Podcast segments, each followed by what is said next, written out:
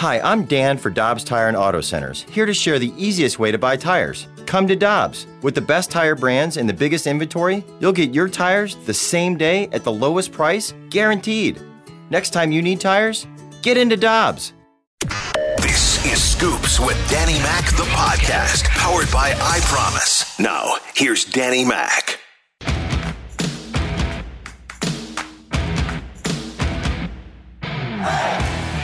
Welcome into the show. This is Scoops with Danny Mac on a Wednesday, and my guest will be Brian Walton of the CardinalNation.com as we talk a little Cardinals baseball and baseball in general. Hey, let's just get it figured out. Let's play 162. Let's, you know what? Let's just get started with the uh, spring training season. You know what? It's uh, supposed to start, by the way, a week from, or excuse me, two months from yesterday. So let's get it going, okay? I agree. Amen to that. Amen to that is right. Hey, got a little breaking news, and this is good news. If you um, are a fan of St. Louis University men's basketball, who, by the way, won last night, so they are now 5 and 0. They beat Indiana State. Uh, Fox Sports Midwest has stepped up and they will televise the game tomorrow night against NC State. That game was added uh, at the very beginning of this week, and they did not have a television partner to step up. Well, Fox Sports Midwest has stepped up. They needed to get that game on TV. Fox Sports Midwest has stepped up, and you can see the game tomorrow night on Fox Sports Midwest. That is a massive game for SLU because they were just two spots out, just a few points out of the top 25. And with the win last night, if they win on Thursday, you can book it. They're going to be in the top 25. They've got Minnesota on Sunday. So tomorrow night, that is a big, big game, and you can see the game on Fox Sports Midwest. So that's great news, and that just broke uh, about a minute ago. All right, uh, let's start with little college football. The standings, college football playoff stays the same Alabama, Notre Dame, Clemson, Ohio State. But I want to start with this. What's going on with Mizzou? They've got Mississippi State this weekend. They're going to go to a bowl game. Really had a fun visit with Randy Karraker yesterday with Gabe DeArmond of PowerMizzou.com. Eli Drinkwitz. He's getting things done. And it's not only with wins during a pandemic, so he surprised a lot of folks in the SEC with that, but he's also doing it on the recruiting front. You guys have talked to him. You've seen him, uh, you know, whether it's on social media or just in interviews. He's got charisma. He's got energy, right? You can you can see how hey, this guy could could be on a and you can't say sit in the living room anymore because that doesn't happen, but could be on a FaceTime call with a kid and a kid could come away going, I really like that guy, man. Um, you know, and and uh, honestly, Missouri's last two head coaches, like they had a lot of strengths, but I, I don't think one of them was like being a salesman, right? That just wasn't their personality. I, I think Drinkwitz is, and, and sometimes that comes with a negative connotation, like you have to back up what you sell as a coach, or it's going to quit working. But he, he gets PR. He gets he he's got energy. Um, he he's out there. He says and does things that a lot of college football coaches just won't say and do out loud. Right? I mean, he is openly talking last week about flipping guys' commitments. Um, you know, most most coaches, uh, it, it, it's a little.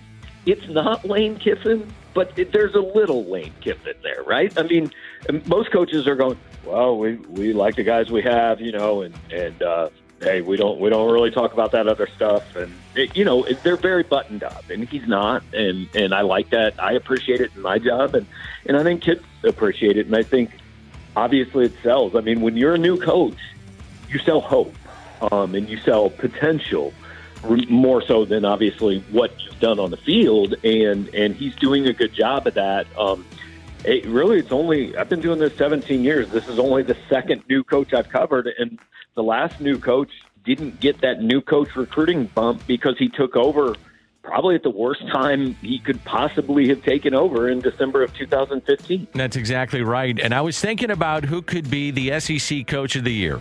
And you look at what's going on in Texas A&M. Jimbo Fisher, he's just outside the college football playoff. You look at Alabama, Nick Saban is always going to get recognition, especially in uncertain times. You think about Dan Mullen down in Florida, but they lost against LSU. I would have said prior to the Georgia game, how about Eli Drinkwitz? Why not? Talking about it with Randy, he would certainly get a vote. Maybe a first place vote. He's a guy that you have to look at in this COVID 19 situation, coming in, spring practice canceled. You start in the fall, you're not sure what was left over from the previous program until you get on the field. Then you get on the field, you get the huge win against LSU. Understand that the LSU win, not what it was maybe a year ago, but it's still LSU, it's still the SEC. Then you go out and you pick up wins that normally you didn't with game management. He's done that.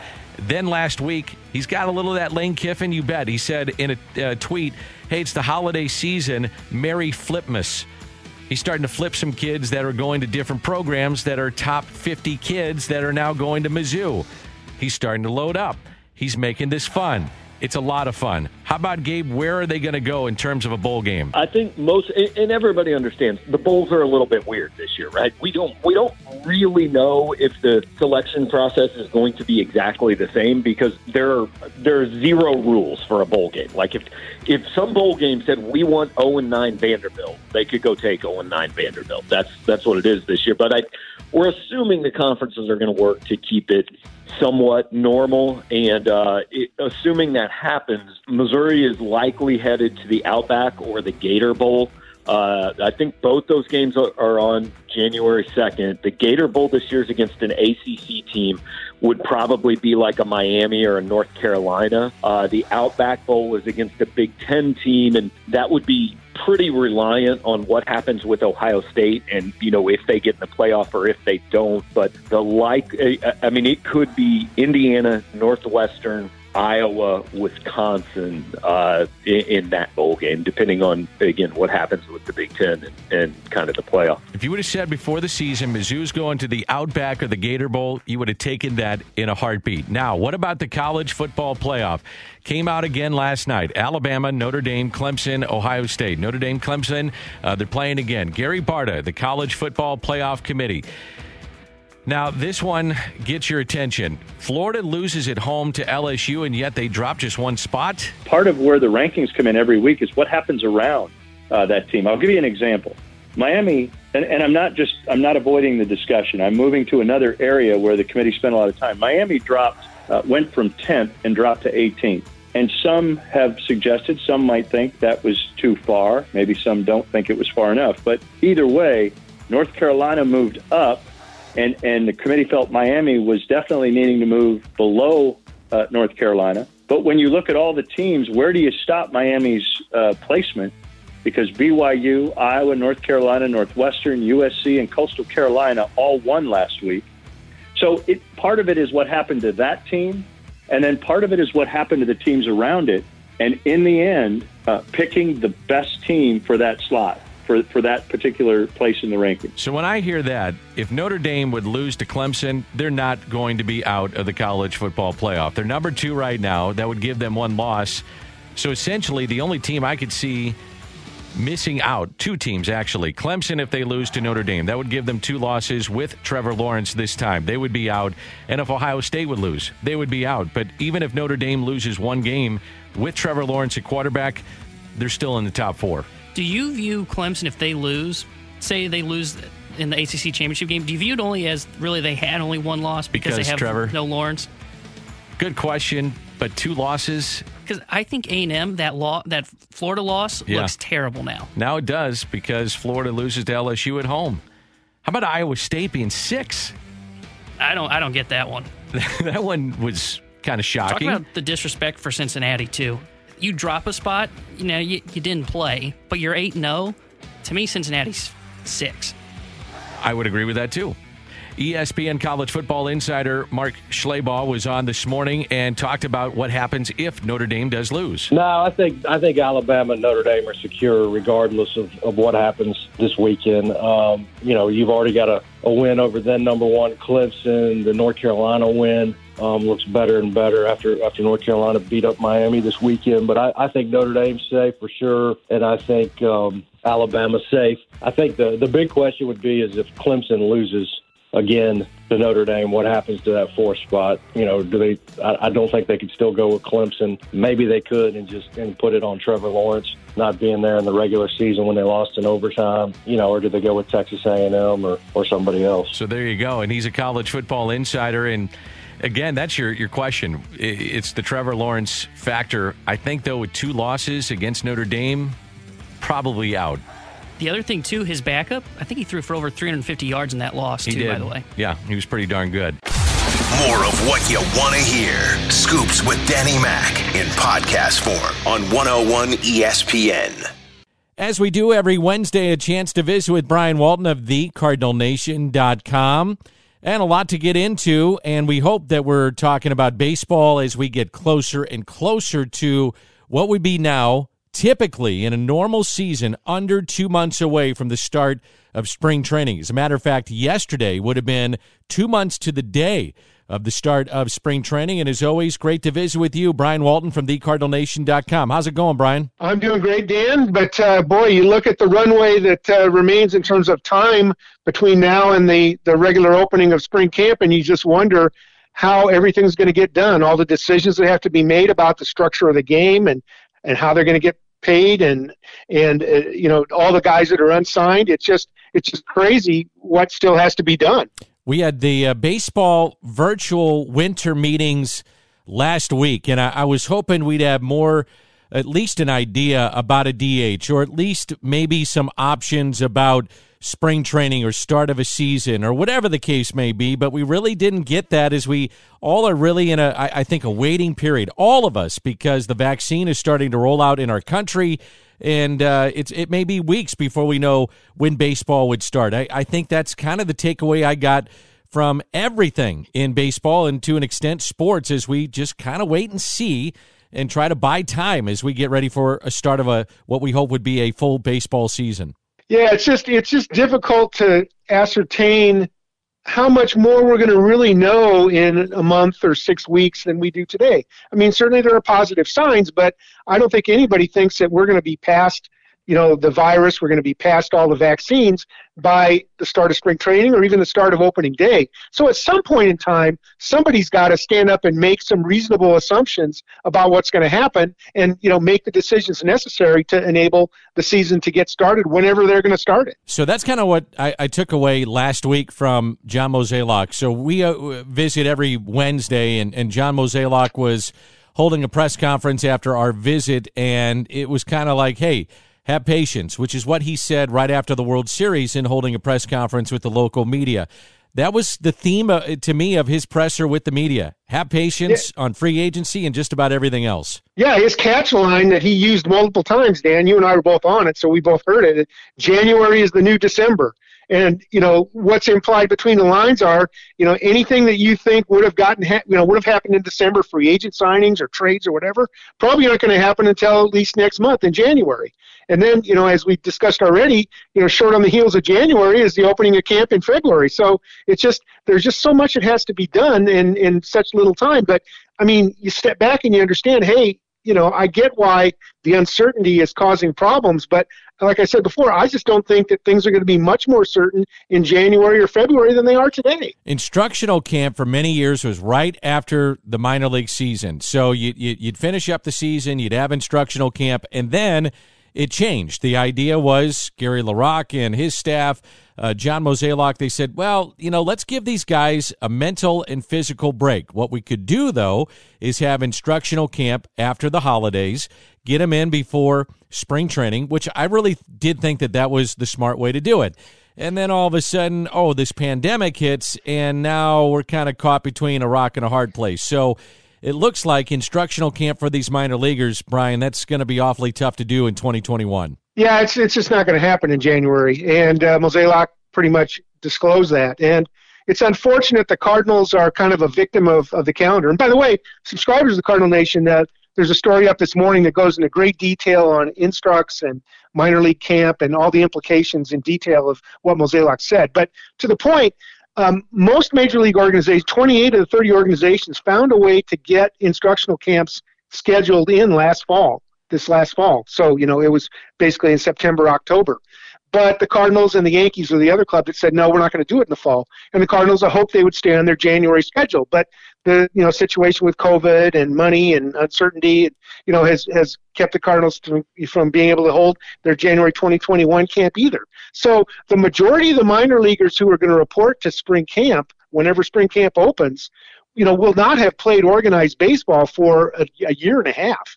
And it just puts so much more pressure on the player development system, the coaches, and the players themselves, you know, to get up to speed and, and try to make up for that lost time and it's going to be a real challenge this year. You got to wonder too about if and when they head to spring training. Let's just say, for argument's sake, spring training gets off without a hitch. The major league spring training. Normally, you would have guys like, let's say, uh, Kaminsky and, uh, or rather Thompson, and let's say Liberatore, and let's say a Nolan Gorman. So guys that you would love to get in a major league camp, watch them perform. You got to wonder if the numbers are going to be down this year because you want to make sure you don't have as many people around each other. I hate that part of it because this is where I love to watch those guys perform and get their experience, see where they're at. You got to wonder if you're going to have that this year. Well, and and then you you refer again to another point that that John Mozeliak implied, and that was he said one of the reasons he mentioned that they didn't want to do instructional camp in January is they didn't want to get the players hot and then have a long delay between when minor league spring training might start. So right there was a tell that says, you know, he may he may be worried that the minor leaguers can't come in, in to- on time. So one of the rumors, and again, this is all speculation at this point, one of the rumors that might be how baseball might handle it this year is that they only bring in the major leaguers and the AAA type guys into camp. And those guys train, and they don't bring in the rest of the full season. So the double A, high A, and class A, they don't bring those players in until the end of March, beginning of April, after the other guys have left. And then the dominoes fall that says, well, your short season guys, you know, can't come in until after that. So it might be a way to stagger the players that come through. But the bottom line is the minor leaguers won't get a full regular season of 140 games. Uh, but you know, if that's something that, they, that that has to be done to accommodate the COVID environment, you know, it's at least a creative approach that hopefully could get everybody on the field this year. One of the things that we have, uh, and Brian Walton is my guest, thecardinalnation.com, that we have at the uh, winter meetings is the Rule 5 draft. And the Cardinals did have a little movement, did they not, with the Rule 5? Yeah, the Cardinals had an opportunity. Uh, they had three, they still have three open spots on their 40 man roster. So they conceivably could have gone in to the Rule 5 draft and taken a, a, a major league quality type player but you know, given that the the order of the Rule Five draft is reverse of the standings the prior year, the Cardinals always pick late in the round, and apparently anybody that they were interested in was already gone. A number of pitchers got taken, but the Cardinals passed in the major league phase of the Rule Five draft. Then after that's done, there are what's called the minor league phase, and these are typically lower level players, and they can be selected, and they don't have to be returned uh, to their prior team. So they're basically, uh, you know, done that once, once an organization gets him, they get to keep him. And the Cardinals had an interesting guy, a left-handed pitcher named Garrett Williams, who has uh, a wealth of talent, but has had some control difficulties. And uh, he's a former uh, Oklahoma State player um, and has uh, had uh, some time with the San Francisco Giants briefly. And he's a guy that you know could be a starter, or you know might end up being a, a reliever in the system. You know, you can never have enough left-handed pitching. On the other side of the coin, the Cardinals lost to Williams, just as they picked up Garrett Williams. They lost uh, right-hander Ronnie Williams, who was a Double-A reliever, uh, and as well as another pitcher that they picked up in the uh, in the Rule Five draft the year before. So it's it's kind of interesting. You know, you you, you know, Rule Five giveth, and then it uh, it taketh away. And I'm talking there about uh, Jordan Brink, who actually spent a year, a whole year in the Cardinal system, but never got to play in a game.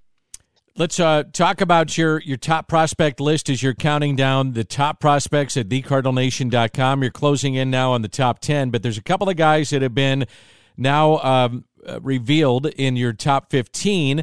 But um, Angel Rondon is one of them. I'm going to go through a couple of names that fans will know. So, actually, a handful.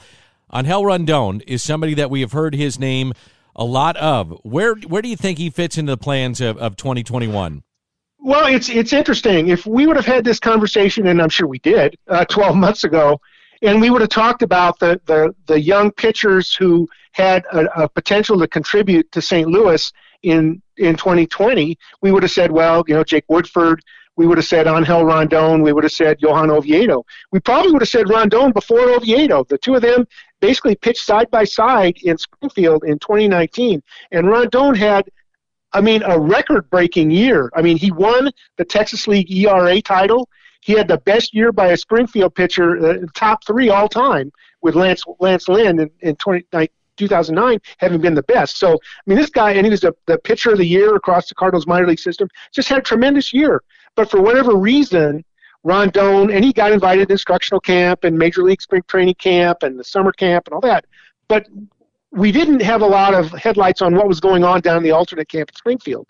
And when push came to shove and the Cardinals needed somebody, Oviedo, you know, was the guy that got the call and did what to, to his benefit, did well. But Rondon was the guy I thought that was, you know, was going to get the call up. So he he Rondon was added to the 40 man this winter to be protected from the Rule Five, so he's now on the 40 man roster, and I'm sure he will be a guy that will be in the mix with with Oviedo, with Woodford, the guys who will probably be starting every fifth day in Memphis, and you know sort of be that next tier of starter to come up when St. Louis invariably needs help in the rotation during 2021. I thought this last year, another guy that is uh, on your list this past week was kind of up and down, but that was because of control issues. Junior Fernandez.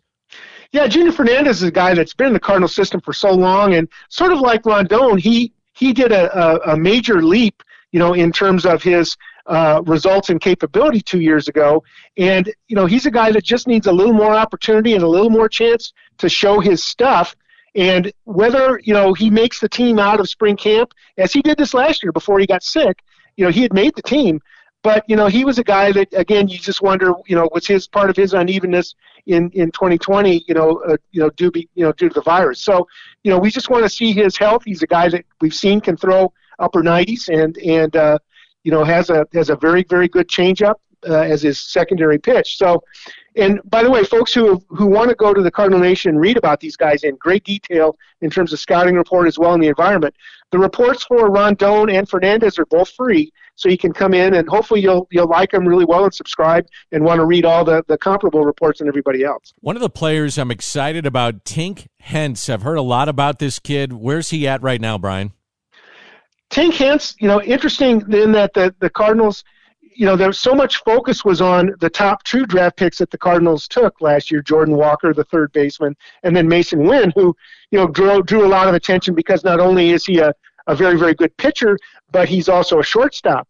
And Tink Hence was the, the next guy taken the Cardinals draft, the second round, got over a million dollars to sign, high schooler. Um, and but when the Cardinals drew the line in terms of how many people they could afford to bring to Springfield into that alternate camp, the roster was set at 60, and they and they couldn't go beyond that. So they decided to to bring in Walker, Wynn, and they didn't bring in Hence. And I thought, gosh, that's you know too bad because you know you'd like to see the guy get work. But you know when I read the scouting reports on Tink Hence, I mean, he's almost there in terms of his pitches. I mean, granted, obviously there's more tuning that needs to be done, but this is a guy who's really what he needs to do is work on bulking up to, to gain physical strength, to get to to gain muscle. And so, you know, he's a guy I'm sure got sent home with a list of things to do, you know, in the weight room and all to prepare himself. But of all the players, the, the seven players the Cardinals took in the 2020 draft, I'm after going through this whole process of, of ranking the, the prospects, I'm more excited about the upside of Tink Hence than maybe any of them. How about Trejyn Fletcher? Trejyn Fletcher, second rounder, you know, year before, and you kind of forget about the guys, right? That or well, two years ago, you know, you kind of forget about the guys who have you know been drafted and started in the system. He got off to a really good start in Johnson City in, in his first action, and you know, he's going to be a guy who's definitely going to come into camp and be expected to make that Class A roster, and the Class A team is going to be in Palm Beach now. Uh, but a guy with tremendous tools, uh, you know, came out of a cold weather state in Maine, uh, decided to come into the draft early, so he came in at 17. So, you know, he's only going to be playing at 19 this year, uh, you know, turning 20. And uh, Trejyn Fletcher is a guy that, you know, is going to get a chance, as I said, to play full season ball. And you know, there's kind of this gap in the in the outfield, you know, in the Cardinals system. You know, there's kind of a gap in the system after Dylan Carlson came up. There's not really a lot of top prospects after him until you get down to Fletcher. So, you know, he's going to have. I guess my point is he's going to have lots of runway ahead as fast as he can show he's ready to progress. You know, he'll be hopefully that next wave in a couple years uh, who will be uh, you know pushing on the, the gates to get into Busch Stadium. Brian, for a guy that covers the minor leagues, what did you think about the elimination of, of some of these minor league teams in terms of family owned businesses, the small towns and communities that support these places, the fandom to watch maybe a young guy that surprises everybody and gets through that that one uh, A ball team to Double A, Triple A, Major Leagues, all those things. But what did you think about the elimination of uh, these minor league teams? I spent a lot of years in the corporate world. I understand what what downsizing is. I understand what driving a business to its best financial return is about. And unfortunately, that's what's happening here. Major League Baseball organizations realize that with the wealth of information that they have and the, the greater training and focus on the, the players' bodies and understanding what they can do and what they can't, that they don't need as many minor league players and they don't need as many, many minor league teams. And, and the unfortunate downside of that is that you know significant areas in America now are no longer going to have uh, professional baseball within driving distance of their homes. And the folks at Fangraphs did a, a, recent analysis. I encourage folks to go there in great detail, looking at the, the parts of the countries that lost their affiliated teams, and you know what that's going to mean to the fans in those locations. And it's just you know it's just an unfortunate byproduct of Major League Baseball running the minors in a in a more efficient manner for the Cardinals, you know, obviously they've lost their their their affiliate in Johnson in Johnson City, Tennessee, a, a, a relationship that went back like 80 years. Uh, you know, those fans were Cardinals fans you know, through and through. And the state college organization, you know, playing a great in a great facility on the, the campus of Penn State. The New York Penn League is gone as well. So it's unfortunately a, a, a part of progress, and I understand it. I don't like it and I feel for you know the fans who are going to be losing organized baseball. I, I, feel the same way. I'll wrap it up with this. Uh, what are you working on right now at thecardinalnation.com? Well, as I said, I got a detailed article up this morning, and those who want to get into, I spent a lot of time thinking about what John Mozeliak said, and I, you know, went into the details of his comments to to look at the implications of of what that means for uh, the minor leagues across the Cardinal system this year, this coming year. Um, and we touched on some of those topics here. And, and now we're down into the top 10 of the prospects uh, ranking. So within the next 10 days, we'll be down to number one. Uh, but of course, we'll have another uh, time to talk again before that. But uh, you know, each one of these reports every day, great detail on scouting from from Matt Thompson of Prospects Live, and then I go into the detail about where the player fits in the organization and what we should expect from him in the future. So a wealth of information about the the best players in the Cardinal system that we hope to be seeing playing again in 2021. Ain't that the truth? Hey, Brian, great stuff. Thank you. We'll uh, talk next Wednesday. Okay, Dan. That's Brian Walton of thecardinalnation.com. More of what you want to hear. Scoops with Danny Mac in podcast form on 101 ESPN.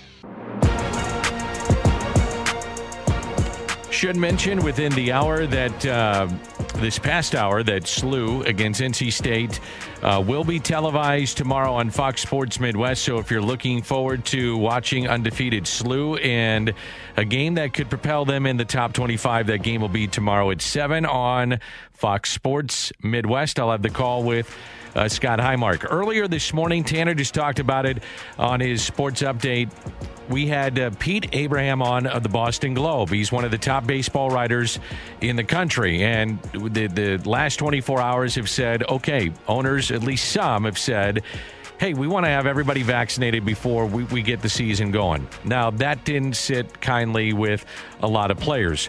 Would the players accept fewer than 162 games? No, I, I certainly don't. And you look at what they were able to accomplish last year at the World Series. They they had games and they had fans in the stands, and there was no big outbreak, and uh, it was successful. They, they managed to get through the entire postseason, and at least in the, in the ALCS and the World Series, they had fans. So, in the minds of the Players Association, they've proven that they can do this, and, that there's no reason that they can't bring that same formula to 30 other ballparks and, and get through a season until more people or most people have the vaccine. And I, to me, I mean, as somebody who wants to watch baseball, I, I don't see why that wouldn't work. I, I went to the World Series and I covered that, and it worked. Um, there weren't as many people in there as you would, you know, expect down the road, but they had 11,000, almost 12,000 people for some of the games. So I don't know why, if, um, you know, the only reason the owners would want to shut this down is, is they, they feel like they're going to lose money without having full houses. More on that in a moment. Now, you got to wonder if you're the casual fan out there, you're saying, now, wait a minute. You got through it last year, like Pete said. You're watching college football. You're watching the NHL potentially come back in mid January. College football is going, college basketball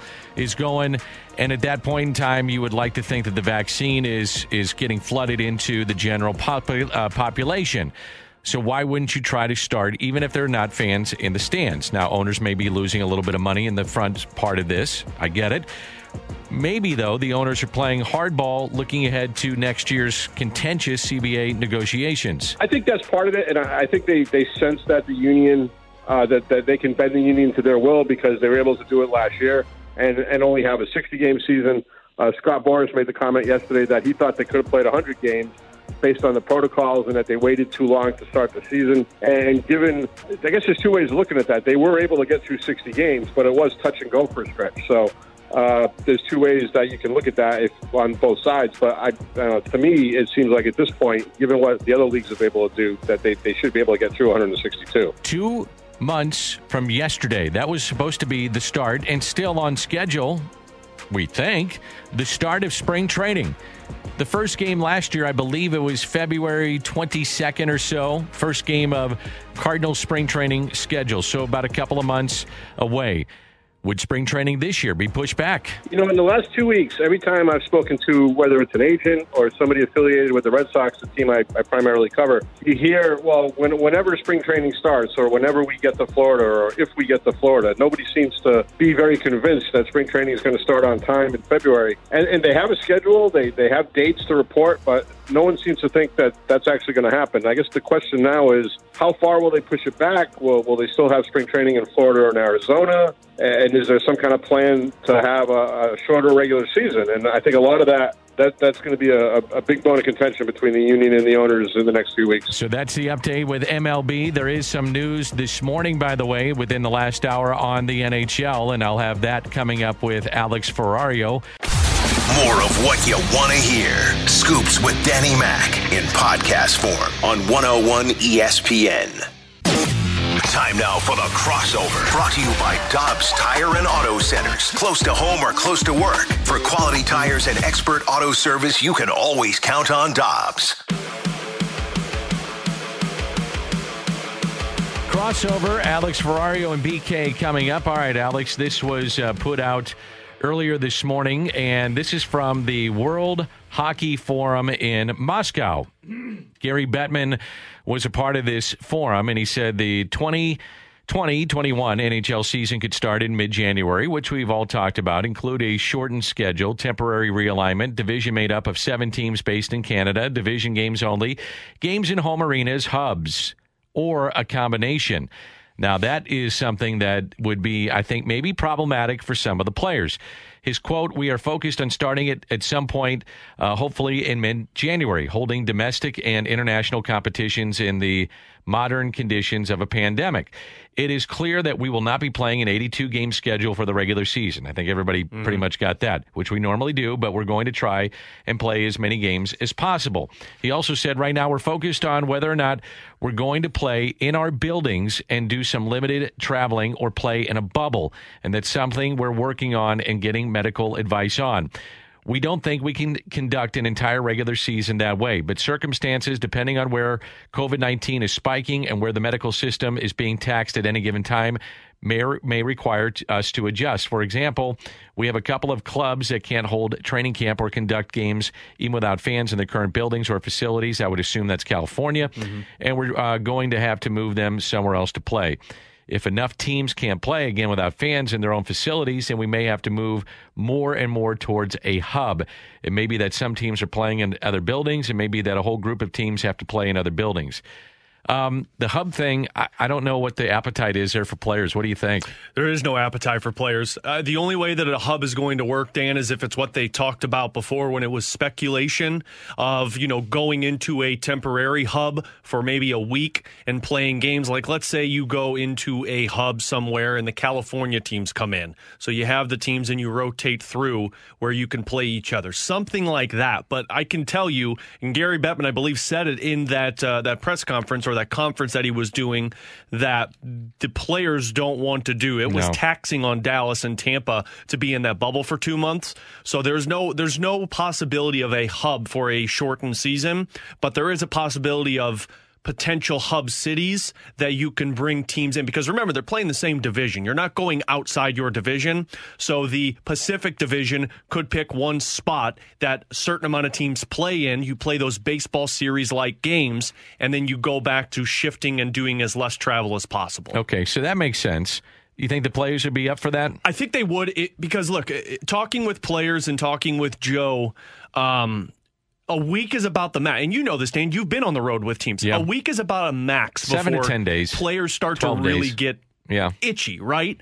So I I think if you're going temporary hub where you're going to, let's say you're going to Vegas, which that's no bad spot for a week anyway. Yeah. But you go to They Vegas. come back home broke, but Yeah, whatever. well, that's okay. We can figure that out ourselves. you go to Vegas for a week, Dan, and let's say it's the Blues going into Vegas. You got, of course, the Golden Knights there, but then the California teams come in. So you got L.A., Anaheim, San Jose. Now, the quarantining is going to be the part that I'm worried, like I'm wondering about. I don't think they would have to quarantine coming in. If not, you got four teams in one spot that you can go through a week and play five games. So that would be the way to do it. And I think players would be fine with that. And what the NHL talked about before was after that week in a hub, they would get a week off because you're playing a certain amount of games in a short amount of time. Yeah, the quarantine thing though is something you got to think about. The biggest thing is going to be for Canada, but that's why they're doing that Canadian division. But I would imagine that's where it comes down to the local governments, Dan. Like, are, are local governments saying, well, you got to have vaccination if you want to do a mass gathering? Because, look, California is not allowing anybody to get together right now. Do they say that for teams in California? Because if you go somewhere else, like if the Ducks go somewhere else, Anaheim might say you can't come back until you quarantine for 14 days. So that's that's why I think there's a holdup right now because I know a lot of people are wondering why haven't we heard anything. This is why it's not finances anymore. It's okay. How are we going to navigate through all of these obstacles to make sure that the season runs flawlessly? What's coming up on the show? We got Bob Nightingale of USA Today who put that article out yesterday, which nobody liked to read. Dan, Yeah. Um, uh, Chris Kerber's going to join us at 1.30 to talk a little bit about what we just talked about, and I'm sure you've heard of this guy, big name, Dan McLaughlin. Oh, man. Cardinals broadcaster. And we'll talk SLU basketball. Yes, twelve thirty, and maybe golf. and golf and bowling. All right, looking forward to that. That's um, BK, Alex, no T Dog. No T Dog. All right. Talk to you tomorrow at 7 with Randy Karraker on 101 ESPN. You've been listening to Scoops with Danny Mac, the podcast powered by I Promise. Peloton, let's go.